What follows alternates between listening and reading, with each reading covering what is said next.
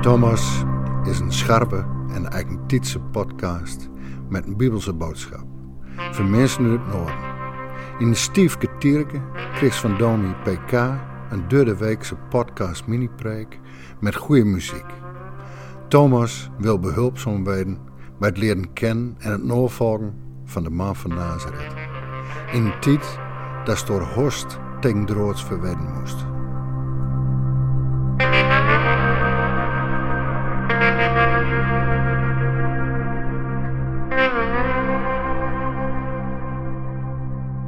Stel dat je te maken krijgt met tegenslag in je leven, relatieproblemen, stress, ziekte, ontslag of andere moeilijke en verdrietige omstandigheden. Wat deel jij op zo'n moment in gebed eigenlijk met God? Wat wil je dan tegen hem zeggen en wat zou je aan hem willen vragen? Zou je hem vragen of hij je wil helpen, genezen of iets kan doen aan jouw problemen? In moeilijke en verdrietige omstandigheden zijn dat jouw en mijn begrijpelijke gebedsvragen. Je vraagt of God moeilijke omstandigheden positief wil veranderen. Dat mag ook. Maar tegelijk zou het jammer zijn wanneer het daarbij blijft. Want onbedoeld mis je dan iets waardevols. In deze podcast hoor je over een belangrijk voorbeeldgebed waar je altijd op terug kan vallen. Het is een gebedsles van Paulus waar je in alle omstandigheden, wat de uitkomst ook is, mee geholpen bent. Daarom, nou ik van jouw geloof in de Heere Jezus en van jouw liefde voor alle heiligen gehoord heb, wil ik nooit op voor jou te danken, als ik jou naam in mijn gebeden. Dan vroeg ik dat ons Heer Jezus Christus zien God, die voor hem voorder, jou de geest geven mag, die jou zo'n inzicht heeft en jou zoveel openboort, dat hij die voor de ken. Ik vroeg hem om paar heldere ogen voor jou innerlijk, dat hij aan wijd kwam wat of hij verwachten maken nou jou rouwt met. Hoe zo'n prachtige avond is, hij jou touw denkt. Maak zijn heiligen en hou zo'n kolossale macht hij inzet voor jou die leuven. Die kun je afmeten aan kracht en aan het vermogen.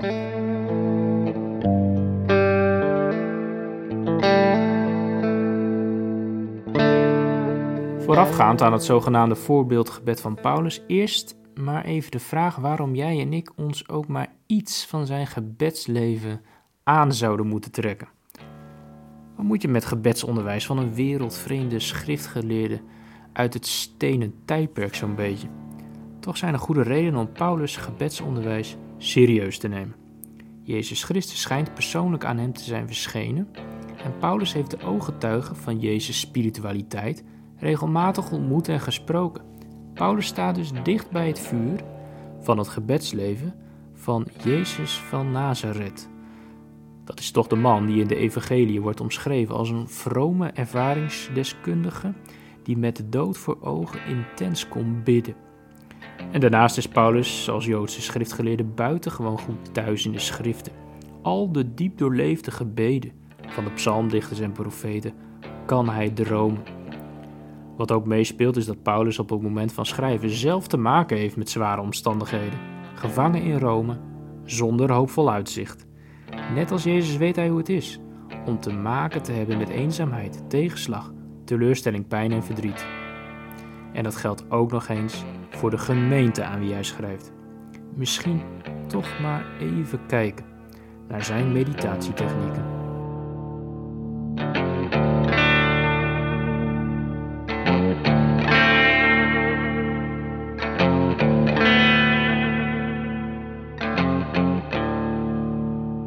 Paulus zou maar wat graag langs gaan in de gemeente van Efeze waar hij jarenlang heeft gewerkt. Maar hij kan alleen nog indringend schrijven. En voor ze bidden natuurlijk. Hij beweert dat hij dat onophoudelijk doet. Ik ga maar vanuit dat hij niet liegt. Maar wat ik wel zeker weet is dat die gemeente zijn gebed in ieder geval goed kan gebruiken. De gelovigen aan wie Paulus schrijft leven in een bedreigende, snel veranderende wereld waarin echt van alles op en af komt. De stad Efeze is een moderne haven- en industriestad waar vele culturen, volken, religies uit alle windstreken samenkomen. En het is bij iedere keizer of burgemeester maar weer afwachten of je als christen met vervolging, geweld, ontslag of tegenwerking te maken krijgt. Wat zou Paulus deze mensen in deze onmogelijke omstandigheden mee willen geven om toch vol te houden? Wat bidt hij voor ze en welk gebed zou hij ze willen leren? Je zou gezien de situatie verwachten dat hij God vraagt om deze gemeente te helpen door ziekte te bestrijden en slechte machthebbers af te zetten. Dat zou normaal zijn, maar Paulus doet dat heel verrassend juist niet. In plaats daarvan begint hij in al die ellendige omstandigheden met een dankgebed, waarin hij de gemeente biddend bij God onder de aandacht brengt. Heel mooi, maar wat uiteindelijk het meest opvalt, is dat ontbreekt wat je juist zou verwachten. Paulus bidt namelijk nergens voor positieve verandering van moeilijke omstandigheden. Maar waar bidt Paulus dan wel voor? Wat vindt hij blijkbaar nog belangrijker dan goede omstandigheden? Wat wil hij met het einde voor ogen? Nog als laatste aan zijn geliefde gemeente meegeven? Let op wat Paulus schrijft.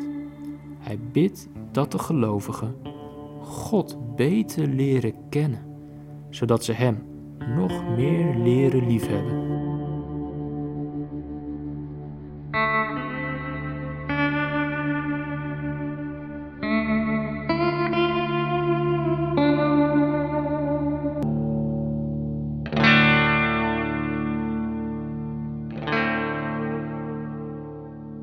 Het gaat Paulus in het gebed dus niet alleen om zegeningen of verbeterde leefomstandigheden, maar vooral om God zelf. Hij blijft in al zijn heiligheid, schoonheid en majesteit een onuitputtelijke bron van verwondering. God is volmaakt, uniek, onvergelijkbaar, vol van vrede, trouw, liefde en recht. Bidden is niet alleen een manier om iets van God te krijgen, maar vooral om meer van God zelf te ontvangen. Dat is blijkbaar nog meer van waarde dan verandering van moeilijke levensomstandigheden.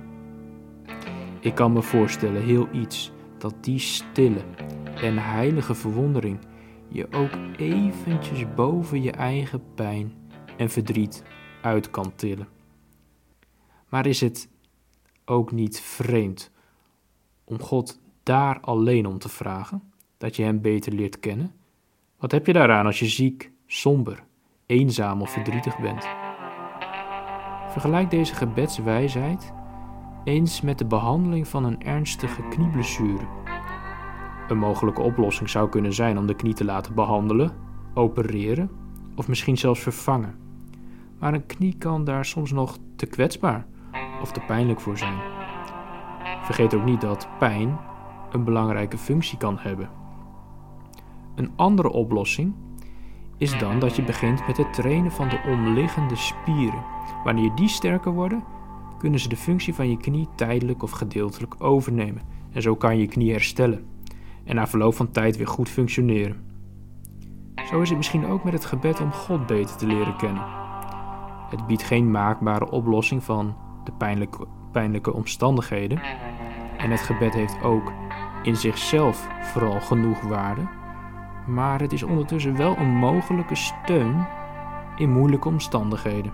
Paulus leert je een wijze en doorleefde gebedsles. Vraag in alle omstandigheden of je God beter mag leren kennen. Bid om meer van God zelf.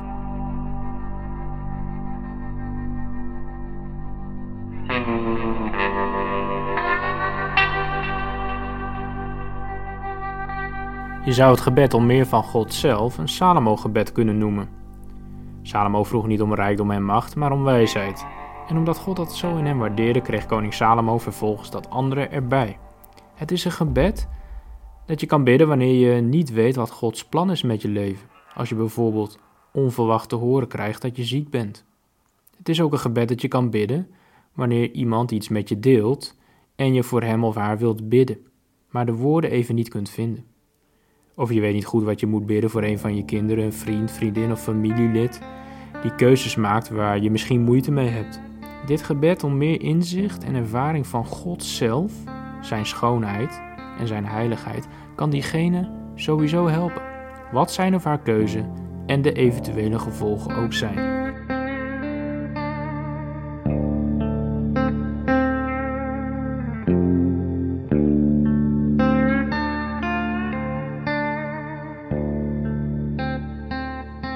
Maar is zo'n Salomo-gebed om meer kennis van God ook niet een beetje onbevredigend? Moeilijke omstandigheden biddend ontwijken met hulp van innerlijke vrede? Lijkt dat niet wat te veel op de vredig lachende Boeddha van het tuincentrum, die door zijn dikke spirituele huid en verlichte status alle moeilijke levensomstandigheden aan kan? Is het christelijk gebed ook bedoeld als een manier om deze harde werkelijkheid biddend te ontvluchten? Nee, dat is niet de bedoeling. Paulus leert je in een andere brief ook om te bidden voor machthebbers en koningen. En Jezus leert je zelfs bidden om dagelijks brood, de komst van zijn koninkrijk en bevrijding uit de macht van het kwaad.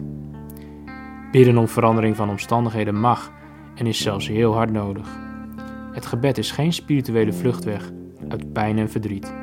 Helemaal wanneer je bedenkt dat Paulus' gebed om meer kennis van God in het vervolg als doel heeft dat je net als Jezus, door de kracht van de geest, opstaat in het goede leven. Als iets daarvan zichtbaar en merkbaar mag worden, in jou en mijn leven, is dat al een hele verandering.